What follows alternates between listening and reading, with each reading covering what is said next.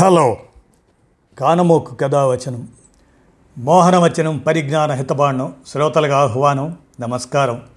చదవదగునెవరు రాసిన తదుపరి చదివిన వెంటనే మరువక పలువురికి వినిపింపబూనిన అది ఏ పరిజ్ఞాన హితబాండమవు మహిళ మోహనవచనమై విరాజిల్లు. పరిజ్ఞాన హితబాండం లక్ష్యం ప్రతివారీ సమాచార హక్కు ఆస్ఫూర్తితోనే ఇప్పుడు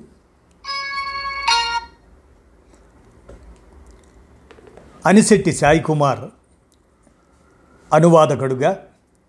ఆనాడు PB Shelley Percy Percy Shelley ఆయన యూనివర్సిటీలో ఆక్స్ఫర్డ్ యూనివర్సిటీలో చదువుతున్న రోజుల్లో రాసినటువంటి నాస్తికత్వ ఆవశ్యకత ది నెసిటీ ఆఫ్ ఎథిజం అనే దాన్ని అనిశెట్టి సాయి కుమార్ అనువాదం చేయగా గతంలో పిబి షెల్లీది ఆంగ్ల అనువా ఆంగ్లంలో ప్రచురించినటువంటి ది నెసిటీ ఆఫ్ ఎథిజం అనే దాన్ని రికార్డ్ చేయటం చేశాను.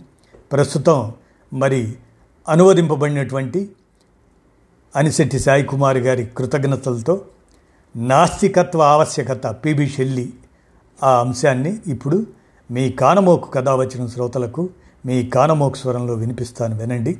నాస్తికత్వ ఆవశ్యకత పిబి షెల్లి అనువాదం అనిశెట్టి సాయి కుమార్ ఇక వినండి. పద్దెనిమిదవ శతాబ్దానికి చెందిన పెరిసి బెరిసి షెల్లి గొప్ప రొమాంటిసిజం కవి నాటకకర్త తత్వవేత్త కూడా. ఆయన తన రాతలు అభిప్రాయాల ద్వారా నాస్తికత్వం మానవవాదం సామ్యవాదం స్త్రీవాదం శాకాహార స్వీకారం ఇటువంటి అంశాలపై వెలిబుచ్చిన అభిప్రాయాలు వ్యక్తీకరణలు నేటికి పనికి వచ్చేవిగా నిత్యనూతనంగా వర్తమానంలో కూడా అనువర్తించుకునే విధంగా ఉన్నాయి. శ్రీశ్రీ తన మహాప్రస్థాన కావ్యంలో స్విన్బర్న్ గోరి కవికి అనే కవితలో షెల్లి కవనపు హల్లి శకము ఫ్రెంచి గీతుల మంచి రీతులు అని ప్రత్యేకంగా షెల్లీని పేర్కొన్నాడు. ఈ నాస్తికత్వపు అవసరం అనే వ్యాసాన్ని షెల్లీ ఆక్స్ఫర్డ్ విశ్వవిద్యాలయంలో చదువుకునే రోజుల్లో రాశాడు కేవలం ఈ వ్యాసం రాసిన కారణంగా ఆయన్ని విశ్వవిద్యాలయం నుంచి బహిష్కరించారు. దీన్ని పద్దెనిమిది వందల పదకొండవ సంవత్సరంలో చార్లెస్ విలియం ఫిలిప్స్ అనేవారు ప్రచురించారు. ఈయన భార్య మేరీ ఈయన రాతల్ని సవరించడమే కాకుండా ప్రపంచవ్యాప్తంగా చాలా ప్రసిద్ధి పొందిన ఫ్రాంక్ ఫ్రాంకెన్స్టైన్ అనే నవల రాసింది ఆమె. షెల్లీ పదిహేడు వందల తొంభై రెండు ఆగస్టు నాలుగో తేదీన బ్రిటన్ దేశంలో పుట్టి నిండా ముప్పై ఏళ్ళ పాటు కూడా బ్రతకలేదు. ఒక ద్వీపానికి పడవలో వెళ్ళి వస్తుండగా పద్దెనిమిది వందల ఇరవై రెండు జూలై ఎనిమిదో తేదీన తుఫాను ఉధృతికి పడవ తలకిందులై ఆయన మరణించాడు. ఆయన మరణించి ఈ జూలై ఎనిమిది నాటికి రెండు వందల ఏళ్ళు పూర్తయిన సందర్భంగా ఆ మేధావిని గుర్తు చేస్తూ Anisetti Sai Kumar Percy Percy Shelley ఆయన ఆనాడు రాసినటువంటి ది నెసెసిటీ ఆఫ్ ఎథిజం అనే దాన్ని నాస్తికత్వ ఆవశ్యకత పిబి షెల్లి అనే దాన్ని అనువదిస్తూ చెప్పింది అనిశెట్టి సాయి కుమార్ వారి రచనని ఆ అనువాద రచనని ఇప్పుడు మీకు వినిపిస్తాను వినండి. నాస్తికత్వపు అవసరం. ఏ ప్రతిపాదననైనా బలపరిచేందుకు రుజువులుగా ప్రవేశపెట్టిన వాటి చెల్లుబడిని గురించి నిశిత పరిశీలన ఎప్పుడూ సత్యాన్ని చేరుకోవటానికి ఖచ్చితమైన మార్గంగా అంగీకారం పొందింది. ఈ విధానాన్ని గురించి సుదీర్ఘంగా వివరించాల్సిన అవసరం లేదు. దైవం ఉనికిని గురించిన మన జ్ఞానం ఆ రకమైన ప్రాధాన్యత కలిగిన అంశం. దాన్ని మరీ సూక్ష్మంగా శోధించాల్సిన అవసరం లేదు. దీన్ని సరైందిగా నిశ్చయమైనదిగా అంగీకరించిన ఫలితంగా ఈ అంశంపై చెప్పిన రుజువుల్ని క్లుప్తంగా నిష్పక్షపాతంగా పరిశీలిద్దాం. ఏదైనా ఒక ప్రతిపాదనను మెదడుకు అందించినప్పుడు ఆ భావన తయారైన అంశంపై దానితో ఏకీభవించడం ఏకీభవించకపోవటం అనే వాటిలో ఏదో ఒక అంశాన్ని మెదడు అవగతం చేసుకుంటుంది. దాన్ని అంగీకరించే భావనకు నమ్మకం అనే పేరు పెట్టారు. ఈ గ్రహించిన జ్ఞానాన్ని తక్షణం ఆమోదించడానికి తరచుగా అనేక అడ్డంకులు నిరోధకాలుగా ఉంటాయి. ఈ జ్ఞానగ్రాహ్యత భిన్నంగా ఉండే క్రమంలో దీన్ని తొలగించేందుకు మెదడు ప్రయత్నిస్తుంది.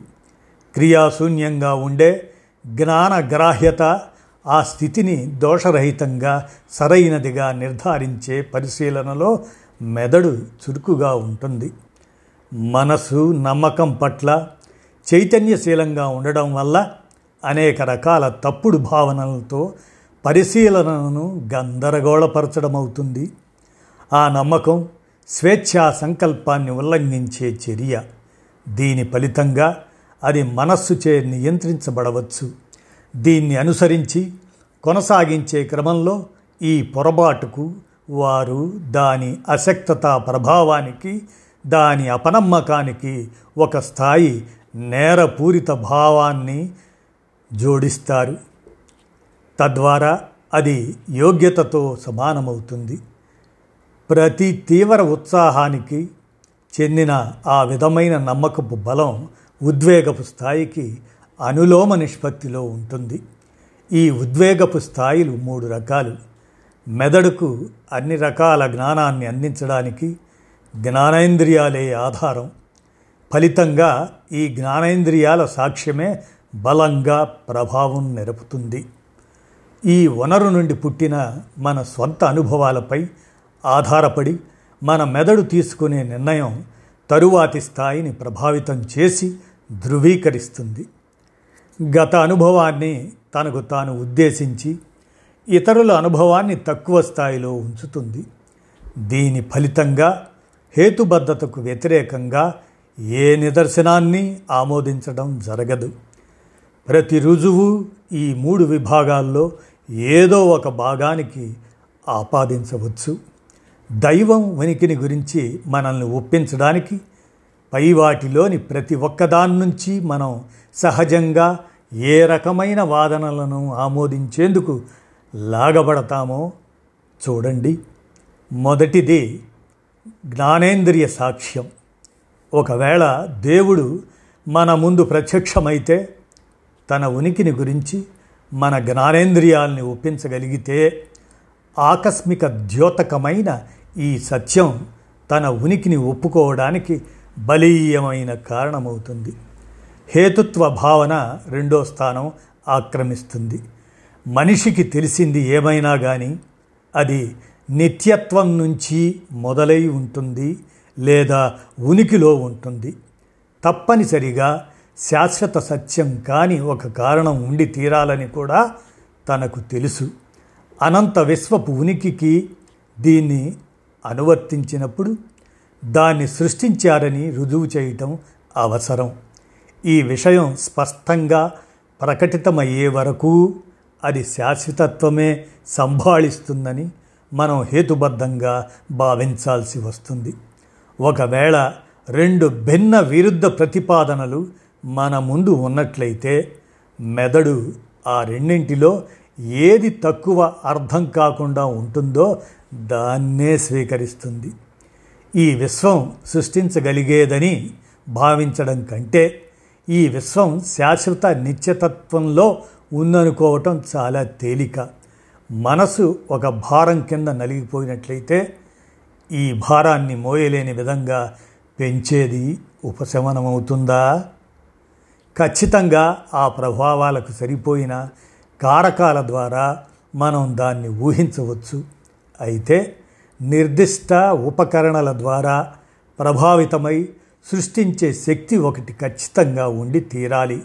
అది ఈ ఉపకరణంలో స్వాభావికంగా ఉంటుంది అని కానీ దానికి భిన్నంగా నిరూపణ ప్రదర్శన చేయగల సామర్థ్యం ఉన్న ఊహా పరికల్పన ఉన్నట్లు కానీ మనం చెప్పలేము ఆ రకంగా సృష్టి చేయగల శక్తి మనకు తెలియనిదని మనం ఒప్పుకోవాలి.